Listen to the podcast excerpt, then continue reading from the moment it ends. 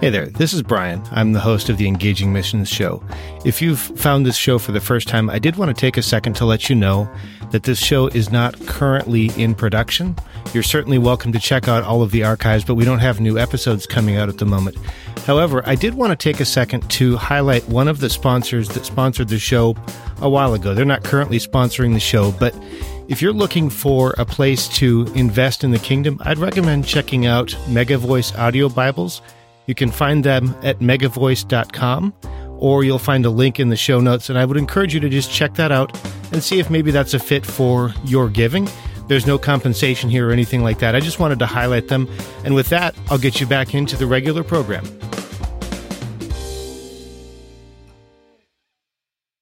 Hey everyone, this is Jim Baker from Doing Ministry Well, and you're listening to Engaging Missions. Welcome to the Engaging Mission Show with Brian Ensminger we are bringing missions home. Each week, we hear from missionaries, ministry leaders, disciple makers, and church planters as they share about God's work in their lives and ministries. Like us, they are ordinary people who serve an extraordinary God. Ladies and gentlemen, here's your host, Brian Ensminger. Greetings, world changers. Welcome to the Engaging Missions Show. I'm your host, Brian Ensminger, and today we have Steve Addison returning to the Engaging Missions Show.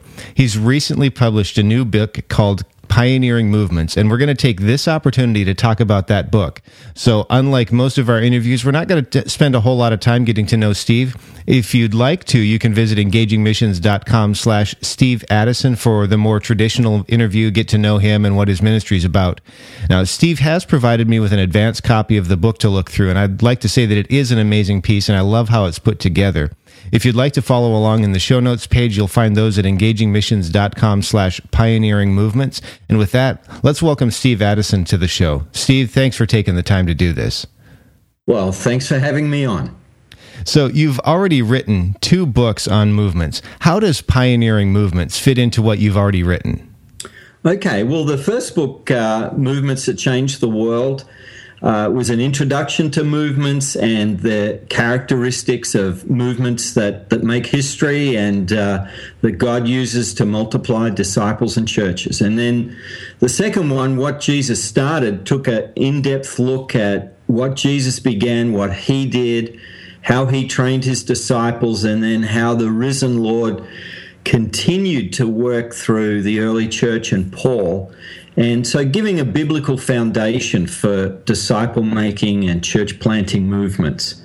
And now, uh, this book looks at, takes a piece of that biblical uh, perspective and, and goes down deep into what are the characteristics of uh, pioneering movements of leaders who do that and uh, you know have an apostolic call to multiply disciples and churches you mentioned in your book that your initial research showed that there were five of these characteristics of dynamic movements, and then you actually added a sixth on your trip to mm. China. Can you share a little bit more about these characteristics of movements? Well, I'd, I'd studied movements for a long time and came up with these common characteristics white hot faith, commitment to a cause, contagious relationships, rapid mobilization, and adapt methods. And, uh, you know, the book was uh, ready to go. And I'd just come out of a mission trip into China.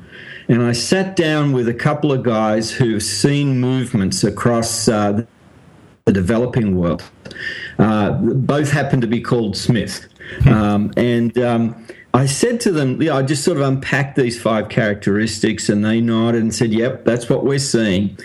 And then I said, you know, I've just come out of China and, and met with some people, and I, I think I'm missing one. And uh, they said, well, what would that be? I said, I, I think it's apostolic leaders, you know, pioneering leaders uh, of these movements. And they just looked at me and they said, well, we've never seen a multiplying movement without apostolic leadership. And at that point, I realized there was a sixth characteristic. Too late to change the book. And so uh, now, uh, I guess it's uh, almost 10 years later, uh, we've just um, written a whole book on that subject of movement leadership. So it would seem like maybe it was God's timing that that got left out and then led to its own book. Is that? Yes, yes, I think so. One of the important things I think about a book is also to consider who the book is written for. So when we think about pioneering movements, is it written for the layperson, the church planter, leaders only? Who, who's who's the key audience for this book? Yeah. Well, it's written for people who are passionate about making disciples. Because when we talk about movement leadership, obviously there are, you know, those larger than life um, movement leaders who, who see cities and nations and whole regions of the world. But um, there are very few of those. For every one of those, there's there's thousands of people exercising leadership in a movement uh, who have a heart to make disciples. And so it's it's not just for a pastor or uh, somebody who does. You know, most movements are lay are lay led. Um, ordinary people are on the ground just. Uh, sharing the gospel, making disciples, forming groups, planting churches. Most most movements in the developing world, you know, you, you don't get paid to plant a church. That's what a layperson does. Hmm. Um, so it's written for anyone with that heart to multiply disciples. And the the timing of this book. Why why is it important for us to have this book now? What, what's the what, what's good about the timing? Well, I think uh, you know I, have lived most of my life in Australia. I've I've traveled often in the US, and I'm based now in the UK. Wherever you go in in the Western world, we we think you know it's too hard, and um, we we think you know somehow we've lost confidence in in the gospel and in God. So we need to be reminded of, you know, patterns in scripture and we need to be reminded of where we see this happening around the world, but increasingly also in Western settings, uh, in the US, in Australia, in Europe. Um, we need to be to be reminded so that our, our faith grows and, and we turn that faith into action. So it's really drawing on those lessons from scripture from around the world and also from Western contexts now, where we're beginning to see emerging movements of disciples and churches. That's why it's so important right now. As I'm thinking about one of the things you mentioned, it's uh, it can sound like a little bit of an indictment to say that we've lost confidence in the power of the gospel, but I can certainly look back over my own life and find experiences where God had to remind me multiple times that his promises were true. Have you found that a lot of people in the Western world tend to feel that way? And if so, have you seen God addressing those in specific ways? Yeah, it's it's everywhere we go and train. Um, you know, wherever you go, this is the hardest place you could possibly be in uh, in order to share the gospel. And you know, we just hear some of the same things uh, wherever we are in the world, especially in a Western setting. And um, what I've realized is exhortation won't change that. Um, this is what really changes people. And we've woven this into the, the, the, book on pioneering movements. They, they, they need to, to hear again the stories of Scripture, to hear the stories of those who are seeing breakthroughs. Then they just need some simple training and a step of obedience. And those things sort of um, prepare people for the most important shift that got to take place, and that is they encounter God in the harvest. That's the thing that really sets people on fire. It's not, you know, the training helps, um, a supportive environment helps, the stories help. You'd think the scriptures are enough. but they help. But what really unfreezes people is when they pull that together and they take a step of obedience, they step out in faith, take a risk for the gospel, and they discover God at work, and they're never the same again. You mentioned that a lot of times these stories, uh, whether they're stories from scriptures or stories from people around us of God's faithfulness, are one of the primary ways that we are encouraged in our faith. And I noticed in the book there are a lot of stories. In fact, I, looking at it, I would say it's almost primarily organized around the lives of some pioneers. Is that was that on purpose?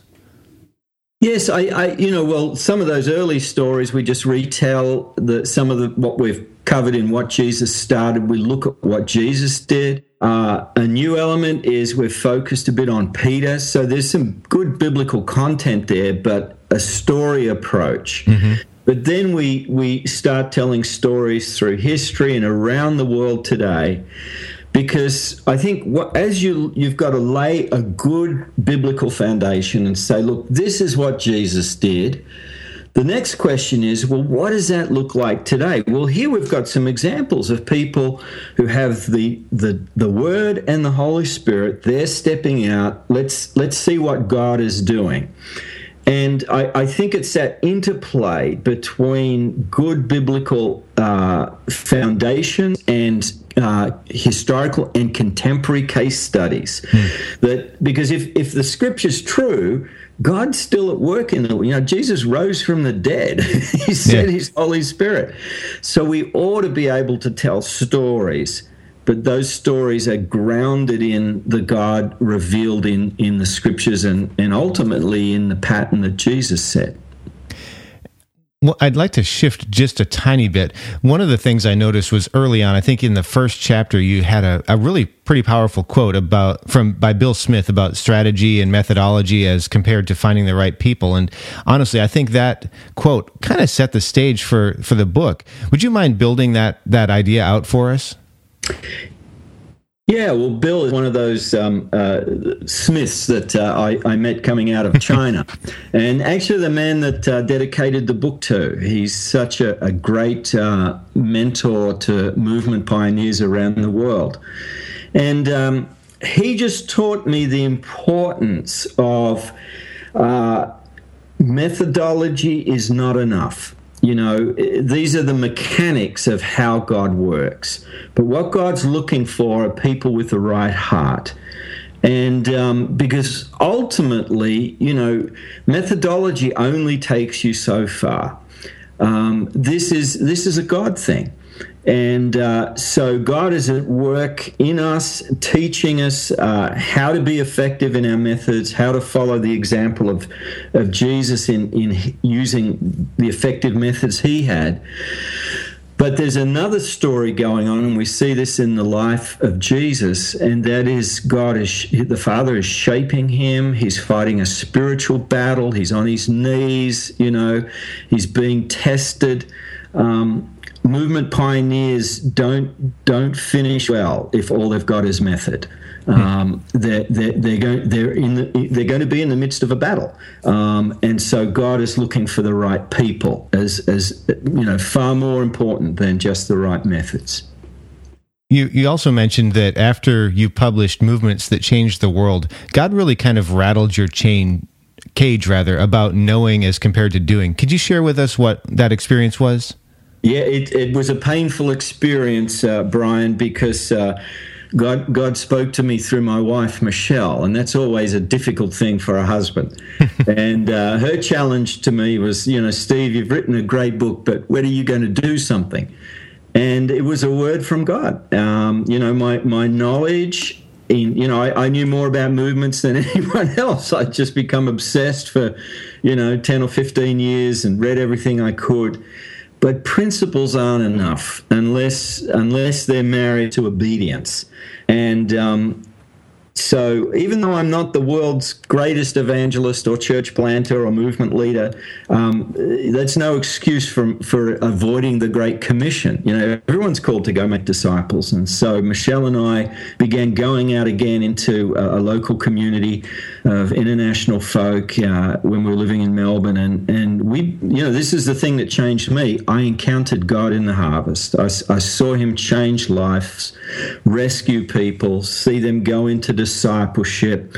You know, um, that that changed me because I'm now no longer the expert, but I've encountered God, got His heart for people who are far from Him. And you know, I still have you know an important contribution to make. That's why I've written this book in terms of ideas and and reflecting what God's doing. Um, I may not, I'm still not the the world's greatest uh, pioneer. Um, but I'm called into that and, and to lean in even to my weaknesses and see God at work uh, in the harvest field. Wow, that is powerful. And with that, we're going to take a quick break. And when we come back, we're going to shift our focus a little bit on the book. But, Steve, uh, thanks so much for what you've shared so far. And for those listening, we'll be back in just a minute. Take your leadership to the next level. It's time for the Engaging Missions Leadership Moment with Scott McClelland of FX Missions. Hi, it's Scott McClelland, and I'm here with your Leadership Moment talking today about motivation. Motivation is key to making a difference and getting something done and shouldn't be minimized in your mind as to its centrality of leadership. It's right there in the middle of leadership. Uh, and without motivation, you will run out of gas. Your leadership will wane. You'll find that you uh, don't get the things done and accomplish the things that are in front of you. If we look at the parable of the talents, we can realize that the talents themselves were part of the equation. They were the resource capacity of the equation. But what the individual brought to the equation was motivation. Everything you accomplish in life is a factor of these two things resource or resource capacity and motivation. But motivation is the fulcrum by which results are created, and it's the deciding factor as it pertains to these results. You can have all the resources or resource capacity in the world, but without motivation, nothing much will come of that. Motivation and courage are closely related. They're, these two are inclusive of hope and determination. Do you have an ultimate expectation of good things to come? That's hope. When your expectations of ultimate good are tested, how deeply your belief runs is revealed. This doesn't happen only to expose your shallowness, but to encourage you to go deeper and find true motivation. If you find that you keep running out of motivation, it might be that you're, what you're using for courage is actually false. Those who can hold on to hope in the face of ultimate testing are those who overcome, those who maintain their motivation. Determination is the capacity to persist in the face of opposition or threat. There are, as we know, and should remind ourselves, many and precious promises to those who overcome. I want to encourage you to protect your motivation and also to go deeper in it. Thanks for staying with me. This is Scott McClelland with your Leadership Moment. If you need to contact me or us, please do so on most social media at FX Missions or on the web at fxmissions.com. Have a good one. This has been the Engaging Missions Leadership Moment with Scott McClelland of FX Missions. If you have a leadership question, please send it to feedback at engagingmissions.com and visit fxmissions.com to connect with Scott and discover how you could be involved in short term missions. All right, we are back with Steve Addison. We're talking about his new book, Pioneering Movements. We just finished up talking a little bit about the book and the foundation for the book. Now we're going to shift our focus a little bit because I believe that as an author does the research and writes a book, that they're going to learn some stuff as well. Uh, I find that often I learn things as I'm researching and talking to missionaries and church planters, and I think the same is also true of my day job as I'm working on a, an analysis or presentation. So, Steve, what's one thing that you learned as you were writing this book? Well, one of the encouraging discoveries was uh, to come across so many case studies of how of, of a shift where a, a ch- where a church was going from just being a church to becoming a catalyst for movements. And uh, the surprise was a lot of these churches weren't you know restructuring or changing dra- drastically you know how they do things they were more adding than than than uh, doing that major restructure. They were more sort of saying, "Well, let's go pilot something here, release some people to do this, or support these ventures."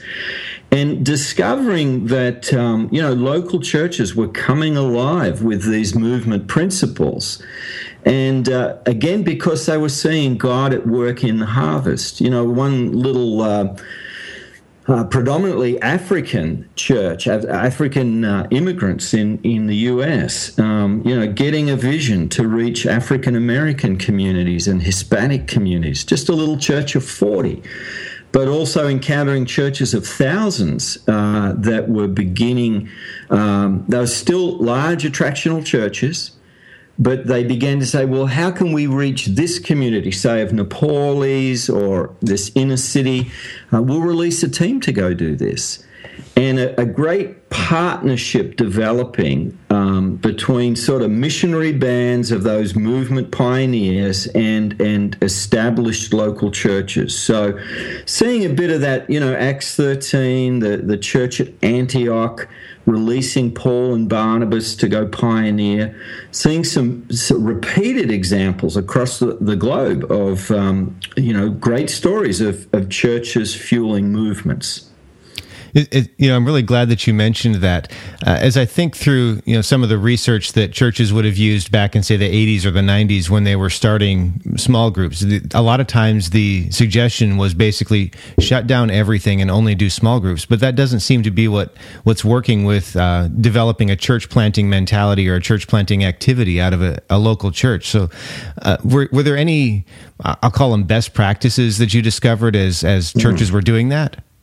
Well, just that example there, you know, typically it's not a good idea to impose change on people. So you don't mandate this for everyone in the life of your church.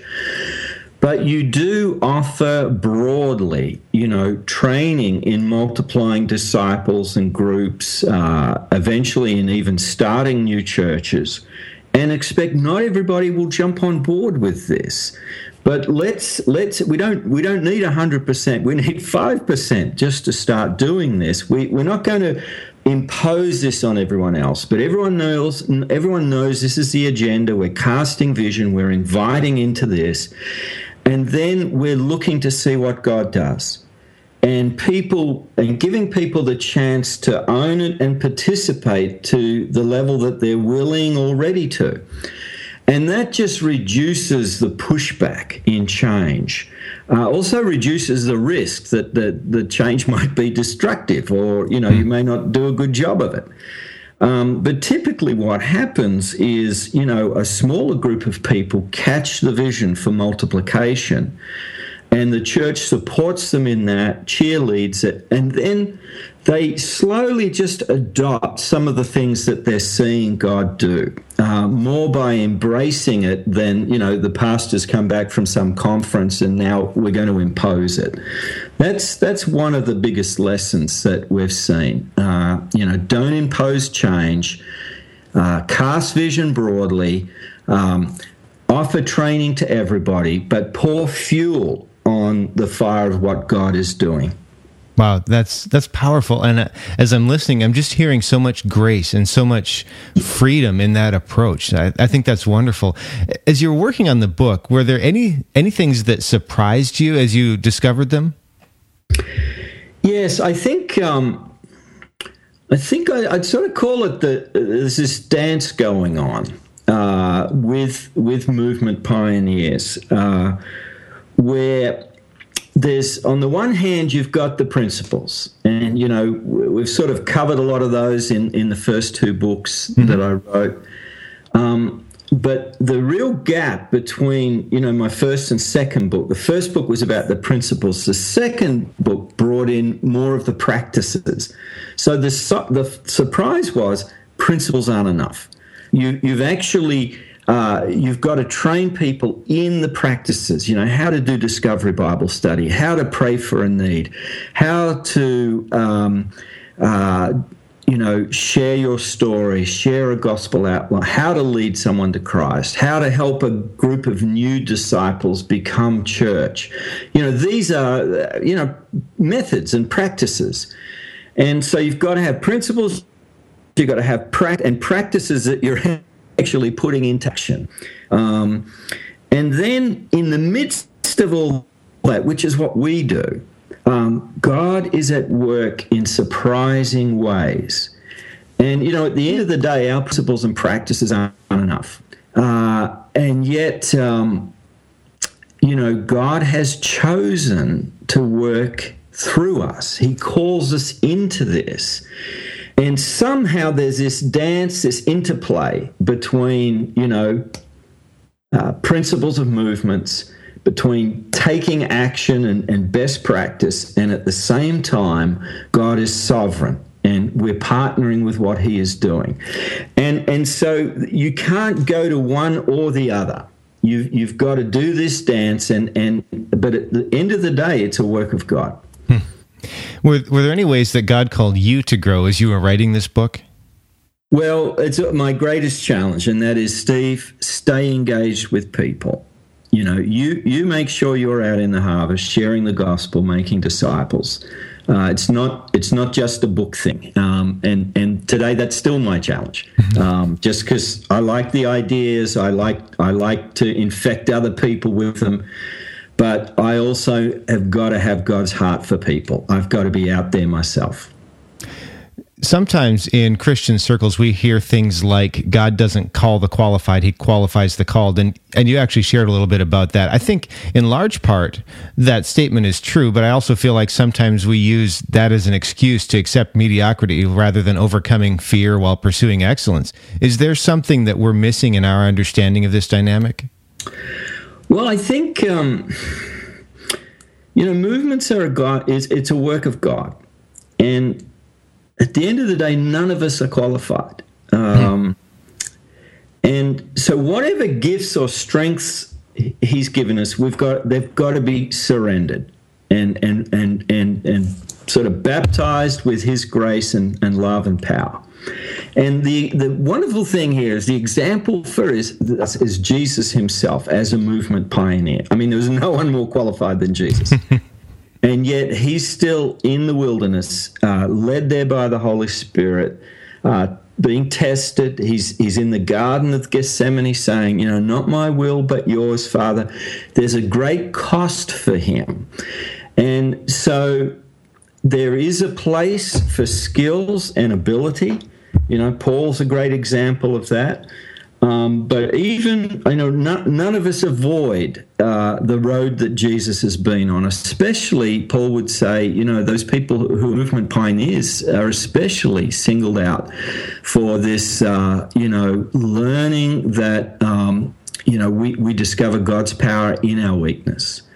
Uh, so we surrender our, our abilities to Him.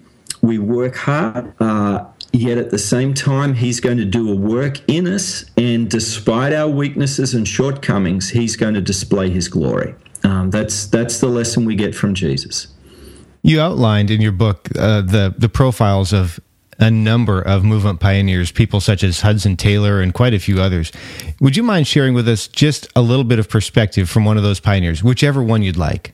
Sure. Well, I'm I'm thinking of Victor Landero because not many people have heard to, heard of him. He was uh, he was a movement pioneer in Colombia, and his qualification for that is that uh, before he came to Christ, he he bar in a brothel and and and lived with three three different women, um, and uh, you know a, a a guy passing out Bibles came came through. His his it was quite a remote uh, town in the region of Cordoba, and uh, you know Victor's pounding on this guy's door at two thirty in the morning because he's heard there was a, a free Bible available. Hmm. Um, grabbed the Bible and, and off he went. Well, he can't read, so it's it stayed in a in a chest for, for a few years until he taught himself to read. And then he's one day he's sitting on his porch uh, reading, and and a, like a mobile evangelist walked up to him as just as he's sitting on the porch reading the Bible, wondering about these things. And eventually he came to Christ. So Victor doesn't have a lot of you know training. He's he's taught himself to read. He's got you know pretty tough background. I think he had to decide which of the three women he would marry, those sorts of things. Um, but he was a, a, movement pioneer. He immediately started sharing with his mother and father, his 10 brothers and sisters. They all came to Christ. Um, and within a short time, there, there were two to 3,000 um, new disciples in that region. And um, all, you know, through Victor's uh, influence. And he didn't settle down just to be the pastor of one group. you know, we, we have this model of leadership that is the pastor teacher, which is a valid model of leadership. But there's something about Victor. He just keeps, he wants to keep pioneering, leading people to Christ, forming them into groups that become church, and then helping them reproduce and circling around those churches, raising up local leaders and checking in on their health and strengthening them. As a result, you know, an unreached area um, was reached with the gospel in, in Colombia. And most people have never heard of Victor, um, but he's one of my heroes. In your book, and, and we've talked about this a little bit already, I loved what you mentioned about missionary bands and the local church. I think that's critical for our, our understanding. Can you build that out for us a little bit? Yeah, we're, we're sort of building on Jesus' example of his mobile missionary band, and then we see the same pattern in Acts with uh, Paul, initially Paul and Barnabas, but then Paul has always got, in partnership with the local churches, he's he's got a core team that are with him a lot of the time. But you know, there's there's something like a hundred people associated that we know their names of, associated with Paul's ministry in the New Testament. Mm-hmm about 30 of them are, are co workers, either locally or, or for a period of time on that uh, mobile ministry of pioneer evangelism and church planting. So Paul is working hand in glove with the churches he starts and forming relationships with other churches like the church in Rome to help him get to Spain. All of this is happening. And we see this pattern in the scriptures and through church history of um, local churches partnering with missionary bands. And, um, you know, uh, it's, it's healthy when they work in an equal partnership. Hmm.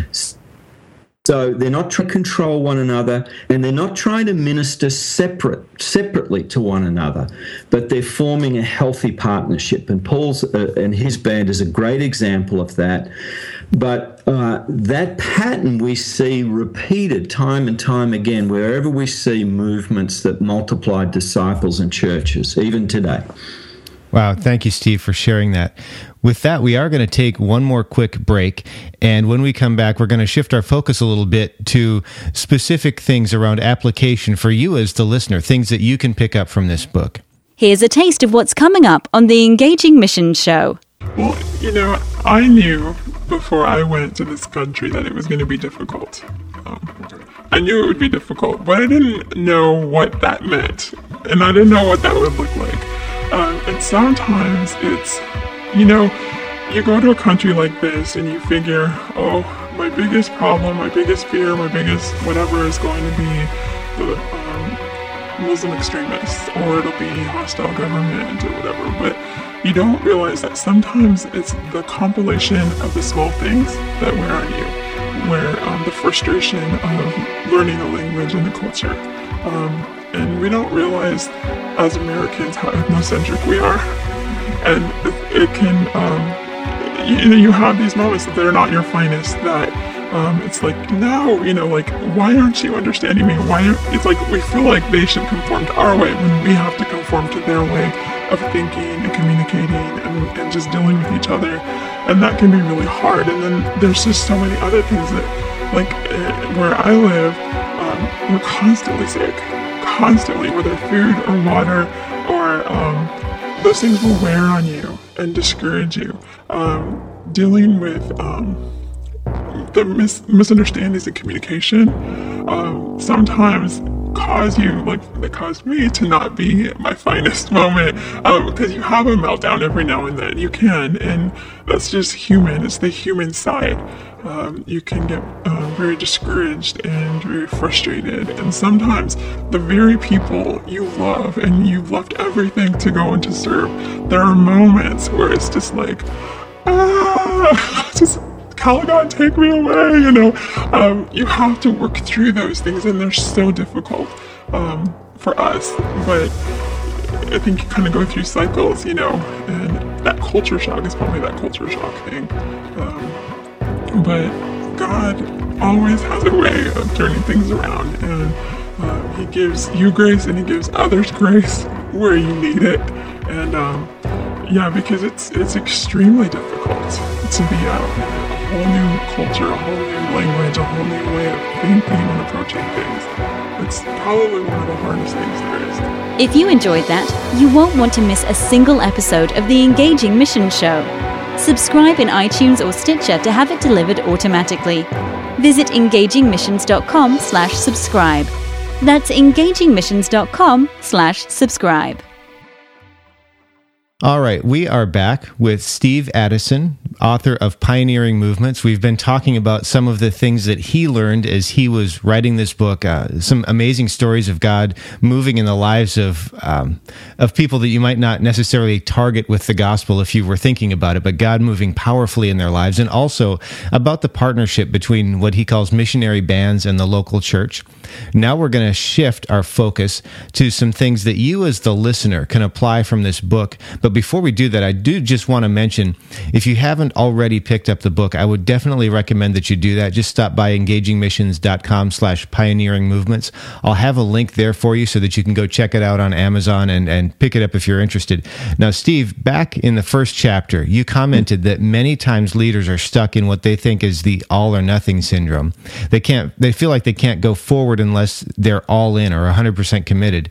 Some of our listeners might also feel that way, but you shared something that gives a lot of grace. Can you share that with us today?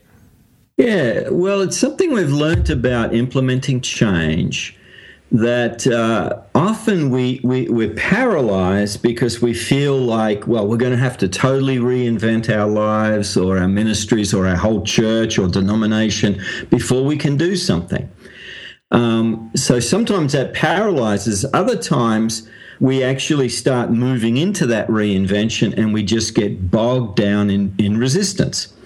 Uh, a far better approach than we're seeing this pattern again and again is just set aside some time. It might be just an afternoon, an evening, a couple of hours a week where you're going you've you know you've got some training and now with someone else you're going to step out and begin sharing the gospel making disciples just set aside that time don't change everything else and see what god does and then what happens then is um, you do begin to restructure your life or your ministry but it's it's the fruit and the overflow of what you're seeing god doing and on an individual basis, that's true. It's also true for a church. So we're not going to throw everything out.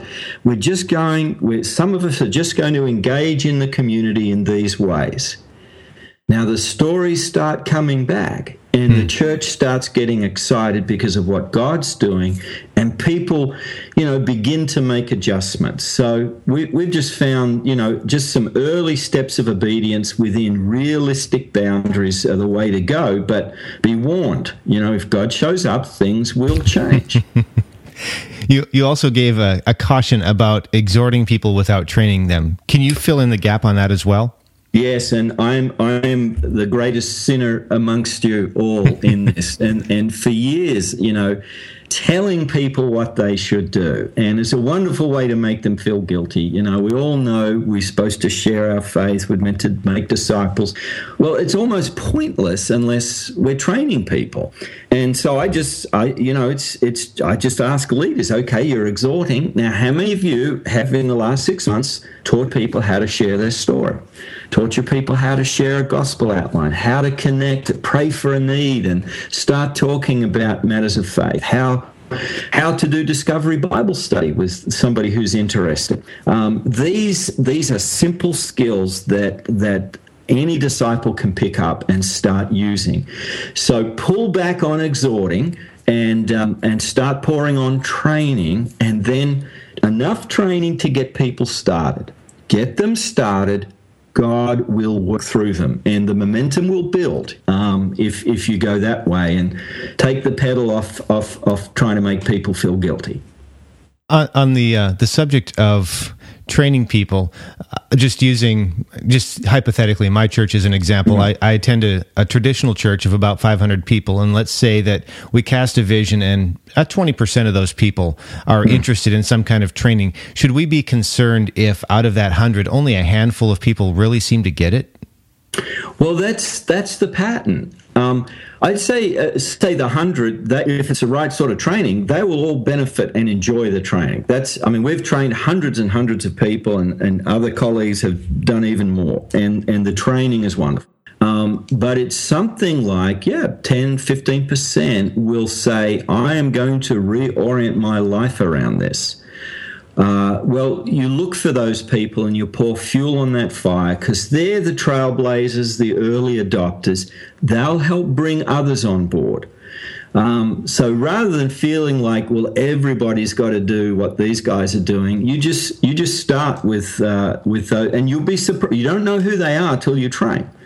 Uh, you know, I, I, can think of a grandma that my wife Michelle trained back in Australia, and uh, she'd never shared her faith. Well, you know, it was just the lady on the crossing who she'd passed, you know, every day for the last 10 years or something. She introduced herself, got to know her pretty quickly, and just said, Hey, would you like to read the Bible with me? That's hmm. all she said.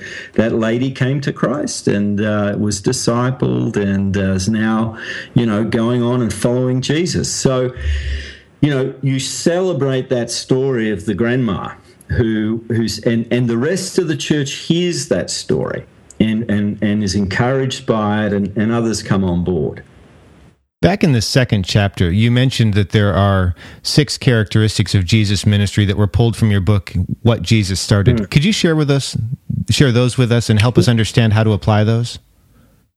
Well, Jesus saw reality. He saw the needs of people from God's perspective and he saw the kingdom. He saw what God was going to do and wanted to do. So he he is moved by the heart of God. So first thing is to to see the end, to see God's purposes.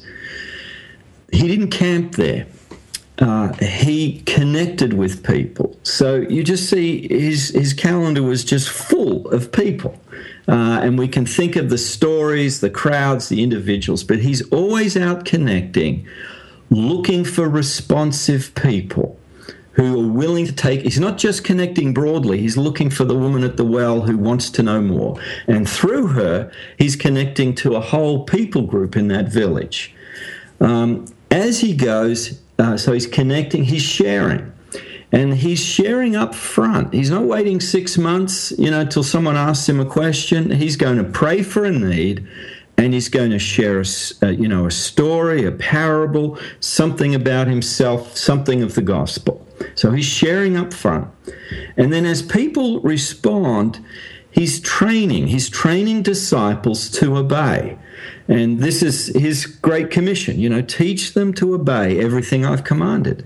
And so he, it's obedience orientated discipleship. But he's not just winning individuals, he's forming community as he goes, gathering people into community, preparing the way for the birth of the church at Pentecost and the communities that will uh, multiply out of the church in Jerusalem. And so he's gathering, and then finally, he's multiplying the whole time he's multiplying workers. Whatever he's doing he's training his disciples to do. And whatever he's doing he's saying guys you can do this too. Not just guys but girls are going at hmm. times on the road with him. So they're the six things. He, he sees the end. He connects with people. He shares the gospel. He trains uh, new disciples to obey. He gathers communities and he multiplies workers so that's what a movement looks like a disciple making church planting movement. That's good.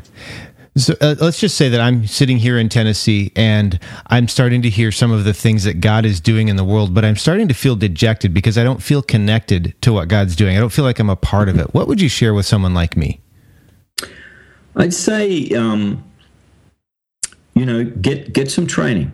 You know, find find somebody who's doing this, um, and but get some training and become a seed sower. That's where you start. You know, just learn how to share your story, how to share a gospel story, how to do a discovery Bible study with someone. You know, you, you can learn how to do that in a matter of hours and then find find some some teammates or a partner and go go just have a go with this stuff um, you know pray for a need in someone's life uh, and just say to them hey are you near or far from god right now would you like to be near um, and and see where that goes. So there are some simple things that you can do, but it really helps to um, get some training. You could probably find source some training on the No Place Left uh, website there in the US or in other other places around the world, or come and visit my website and you can find out where training is available. Okay. And you mentioned becoming a seed sower. That reminded me of, I think, what you call different levels of leadership in a, in a movement. Can you share with us a little bit about those? Well, this is something I, I learned from uh, Nathan Shank, and uh, he's seen multiplying movements in, uh, in, in South Asia.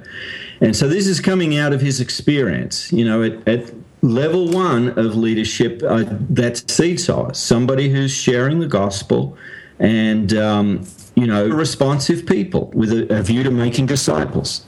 And then, um, and we need to train every believer to do that.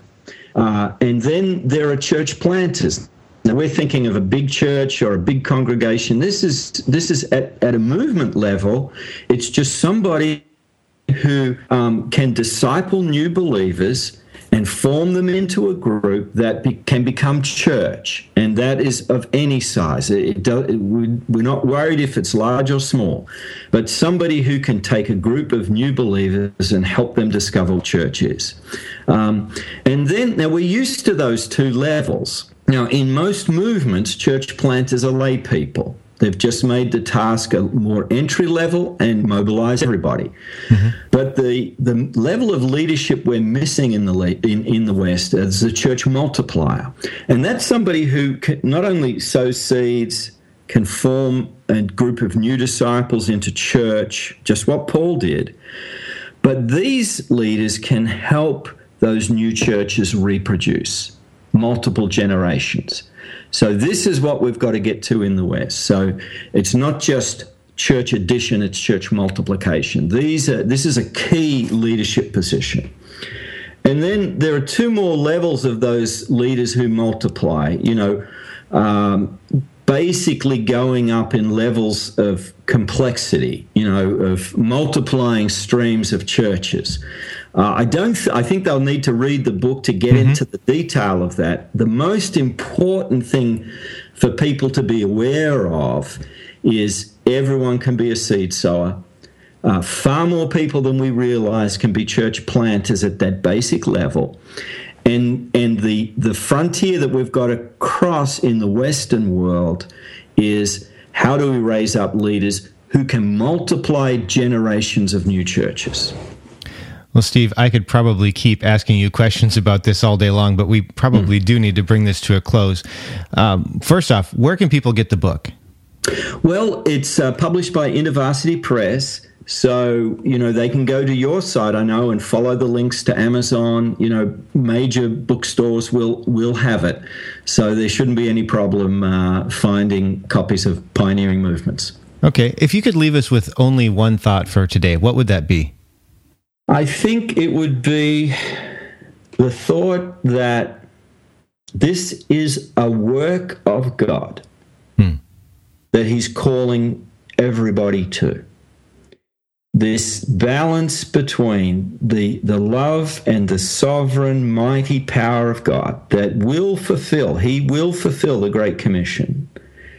And yet He calls us to partner with Him in that. He's calling all of us to be partners with him in multiplying disciples and churches everywhere. Well, Steve, that was great. Thank you so much for being here with us today. We really appreciate you taking the time to do this. Well, thank you, Brian. It's been a pleasure. Thanks for listening to the Engaging Mission Show. You can find more great content like this, along with show notes, by visiting engagingmissions.com or by subscribing to the show in iTunes or Stitcher. If you enjoyed the show, please leave us an honest rating and review in iTunes. Audio editing was provided by Jeff Butterworth of Sound Paradigm Studio. Thanks so much for joining us. We'll be back next week.